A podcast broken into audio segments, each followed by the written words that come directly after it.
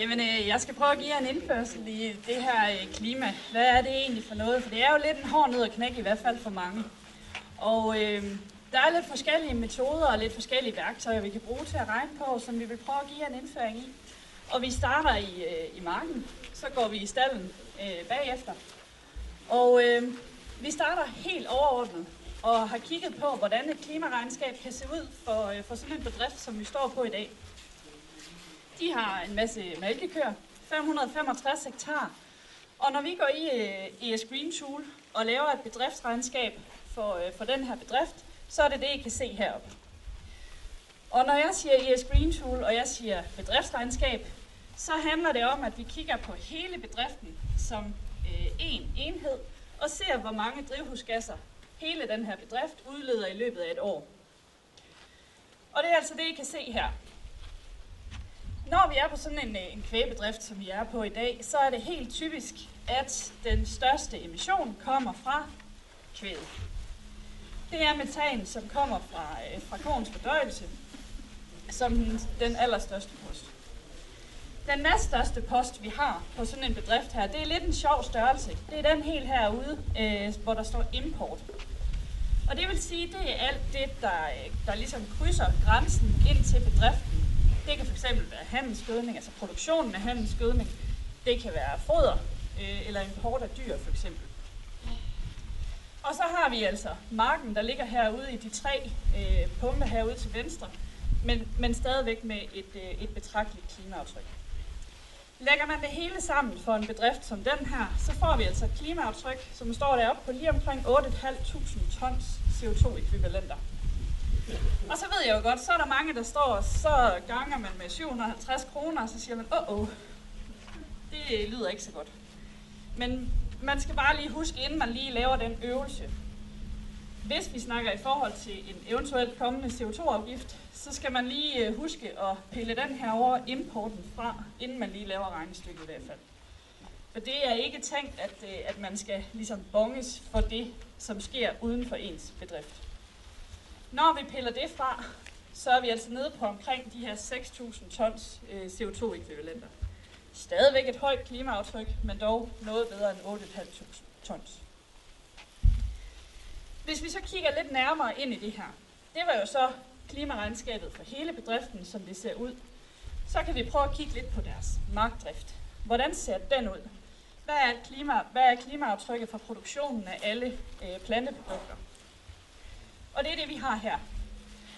Og når vi kigger på produktionen af planteprodukterne, jamen så der, kan vi også opdele øh, emissionen i forske, fra forskellige kilder.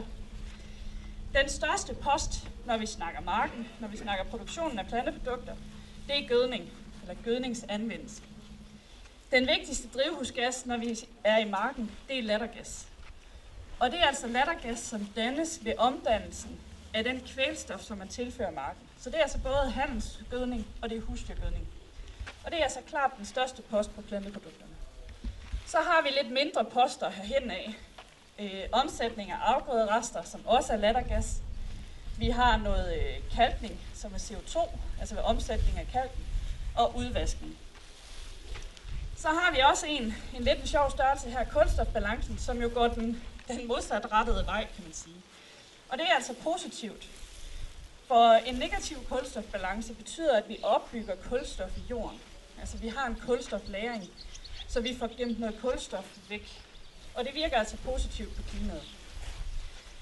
Den sidste post, vi har herude, kulstoffrie jorder, eller tørre jorder, det er en ret betydende post i et klimaregnskab, hvis man har nogle af de her marker.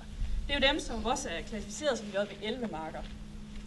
Og hvis vi kigger på den bedrift, vi står på i dag, jamen så har de, de har faktisk kun 28 hektar, som er klassificeret som JB11. Og nogle af dem er faktisk allerede i dag vådlagt og taget ud af drift. Men selvom de kun har de her 28 hektar, så udgør klimaaftrykket for de 28 hektar cirka halvdelen af hele markens klimaaftryk. Og det er altså ud af de her 565 hektar. Så det er ret betydeligt. Og hvad kan man så gøre i marken for at reducere sit klimaaftryk? Jamen, jeg har taget to virkemidler i dag, med i dag for at vise jer effekten af dem. Og den første, vi kan tage brug af, det er altså under gødning her. Der kan vi bruge det, man kalder for nitrifikationshæmmer. Og det er altså noget, man kan blande i gylden, som reducerer den her lattergasemission, som kommer fra, øh, fra brugen af kvælstofgødning. Så bruger vi det i, øh, i gylden på den her bedrift, så får vi altså en pæn reduktion. De grønne her, det er altså klimaaftrykket, som det ser ud i dag. De blå, det er med virkemidler. Det andet virkemiddel, vi har leget lidt med, det er altså at udtage de her 28 hektar af kulstofri jord og sætte dem under vand. For det er, hvad der skal til, hvis vi skal reducere klimaaftrykket for de her jorder, det er, at de skal sættes under vand. Og er det en mulighed at gøre, øh, så kan man få øh, en reduktion, en ret betragtelig reduktion herover i klimaaftrykket fra de her kulstoffri jorder. Man skal så selvfølgelig lige huske, inden man øh, går i gang med det, så skal man selvfølgelig lige overveje, om man kommer til at mangle noget foderproduktion, hvis man tager de her marker ud af drift. Men på en bedrift som den her, som egentlig har en del salgsafgrøder, så kan det jo godt øh, give god mening. Men alt i alt ved brug af de her øh, virkemidler, altså nitrifikationshæmmer og udtag af de her kulstofrige jorder, så kan vi reducere markens klimaaftryk med lige omkring 45 procent. Så det er alligevel en, øh, en god reduktion. Og det giver en reduktion på hele bedriftens regnskab på lige omkring 9 procent på de to klimavirkemidler alene.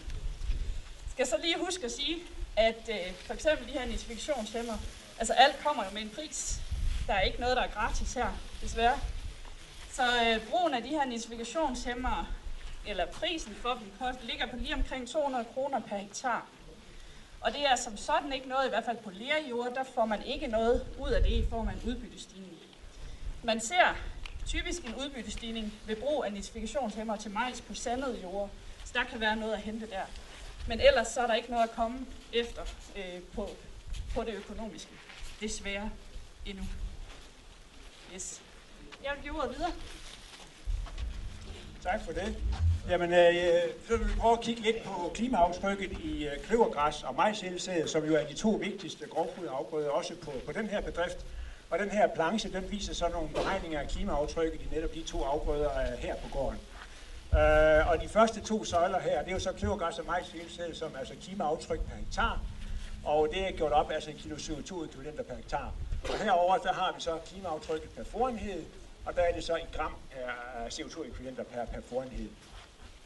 Og der er selvfølgelig øh, fokus på, jamen, øh, øh, kan, kan forholdet mellem kløvergræs og majs betyde noget for, for hvad skal sige, bedriftens samlede klimaaftryk og for mælkens klimaaftryk.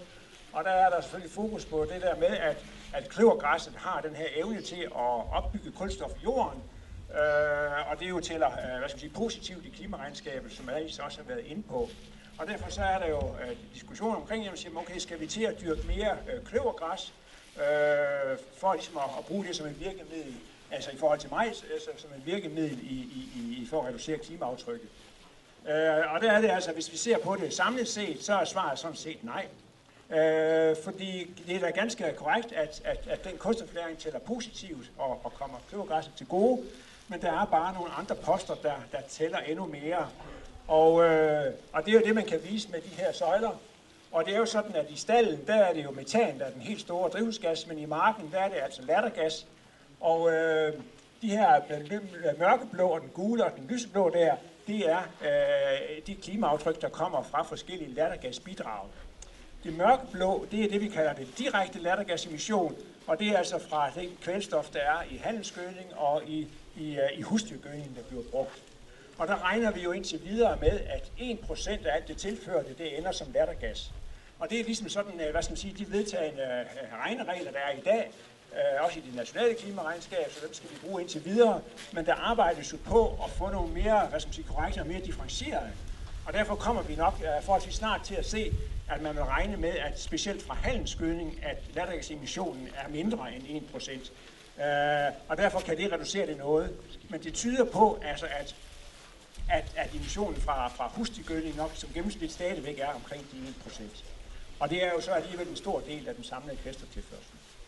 Uh, og så er den gule del af søjlen, det er så det, vi kalder indirekte lattergasemission. Det er det, der ikke uh, sker lige uh, i forbindelse med gødningsudbringningen, men, men senere i forbindelse med ammoniakfordampningen, som der jo også uundgåeligt vil være noget af i hustegødningen, og så også fra nitratudvaskningen, som vi jo heller ikke uh, helt kan undgå, selvom der er efterafgrøder osv. Øhm, her, det her det er jo lavet en beregning for den her bedrift, og her er vi på en lerjordsbedrift, og vi ligger meget kystnært, hvor der er en lav vinternedbør.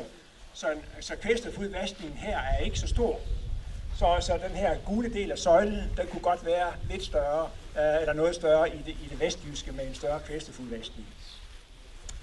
Øh, og det man kan se, det er jo, at, at, at de her tre bidrag til sammen, de udgør typisk omkring øh, 60-70 procent af, af den samlede klimaaftryk i, i, i grovfodret. Og, øh, og det kan, den der positive effekt af kulstoflæring, det kan det altså ikke veje op, at vi jo typisk bruger mere kvælstofgødning i forbindelse med græsproduktionen, end vi gør i majsen. Øh, så, så det bonger, bonger ud til, til kløvergræsets udlægning, kan man sige. Øh, men vi indregner dog en, en effekt af kulstoflæringen her i, i kløvergræsset, øh, positivt, som så altså reducerer det samlede, og, og modsat i majsselserien, der, der regner vi ligesom med, at den tærer på, på jordpuljen. Så, så noget betyder det. Men vi kan se, at, at, at i hvert fald ud fra de tal, der er her på bedriften, jamen, så er det samlede klimaaftryk per hektar cirka 10% højere øh, i kløvergræs end i, end i, øh, end i majsen. Når man så går videre til at se på det per fodenhed, jamen så kommer udbyttet jo til at spille en afgørende rolle. Og her der ligger vi omkring 10.000 forenheder i snit øh, i, øh, i kløvergræsset, øh, som gennemsnit over brugsår osv., og i majsstedet på omkring 12.500 forenheder. Og den der forskel på 2-2.500 forenheder, jamen det er jo, det er jo øh, øh, typisk også på mange andre bedrifter, at der er det forhold. Og det bonger jo direkte ud på den måde, at det dividerer vi jo op i det her klimaaftryk per hektar, og så får vi det tal her, hvor der siger omkring 270 gram CO2-ekvivalenter per forenhed i kløvergræs og omkring 190 i, øh, i majsædelsæden. Og, og hvor vi havde en forskel på 10% herover, jamen så ender vi jo op her med at have en forskel på omkring 40%, altså hvad skal man sige, i majsens uh, favør. Og det er immer væk en, en, øh, en ret stor fordel. Så det siger jo sig selv, at, at, at i hvert fald med de her forudsætninger, jamen så giver det jo ikke nogen klimagevinst at øge kløvergræsandelen. Tværtimod, så stiger klimaaftrykket jo på den samlede grovfoderation. Og det er jo sådan, at grovfoder, øh, grovfoders andel af mælkens klimaaftryk, det ligger omkring de der 14 procent. Så det, vil, så det vil jo selvfølgelig kunne betyde noget at, at optimere den her sammensætning. Men jeg vil sige, at med andelen af kløvergræs skal først og fremmest være bestemt ud fra, fra en foringsmæssig kriterie. Og så alle har været lidt ind på det der, hvad man kunne gøre, ikke også? og der vil jeg bare tilføje og sige, at altså, en optimering af udnyttelsen af kvælstof, øh, altså hvis man kan gøre det og spare på det, uden at det koster udbytte, jamen så er det en vej frem. Og, øh, og, og der er der også tidligere, i er blevet spurgt til det med kvælstoffixering. Og kvælstoffixering, det går ikke ind i beregningen af klimaaftrykket på samme måde. Det tæller ikke i første omgang. Så hvis man ligesom kan, kan få en god kvælstoffixering, og så måske spare noget gødning, jamen så tæller det helt klart uh, til et reduceret klimaaftryk. Kvælstoffixering tæller først i klimaaftrykket i forbindelse med for eksempel ompløjning af kløvergræsmarkerne, fordi så bliver det en del af, af, af afgrøderest, altså den lyseblå her, så kan den så blive noget højere, hvis der er en stor mængde kløver i det. Uh, øh, og så er der det med nitrifikationshæmmeren, man kan gøre, uh, som Alice også var inde på, det kan jo så reducere den her, den blå her noget, og så endelig, så er der jo fokus på, at man skal have fokus på udbytniveauet, for det tæller jo direkte på, på klimaaktivitet. Så så kvælstofudnyttelse, diffusionshæmmer og udbytte, det er de helt tre øh, allervigtigste ting.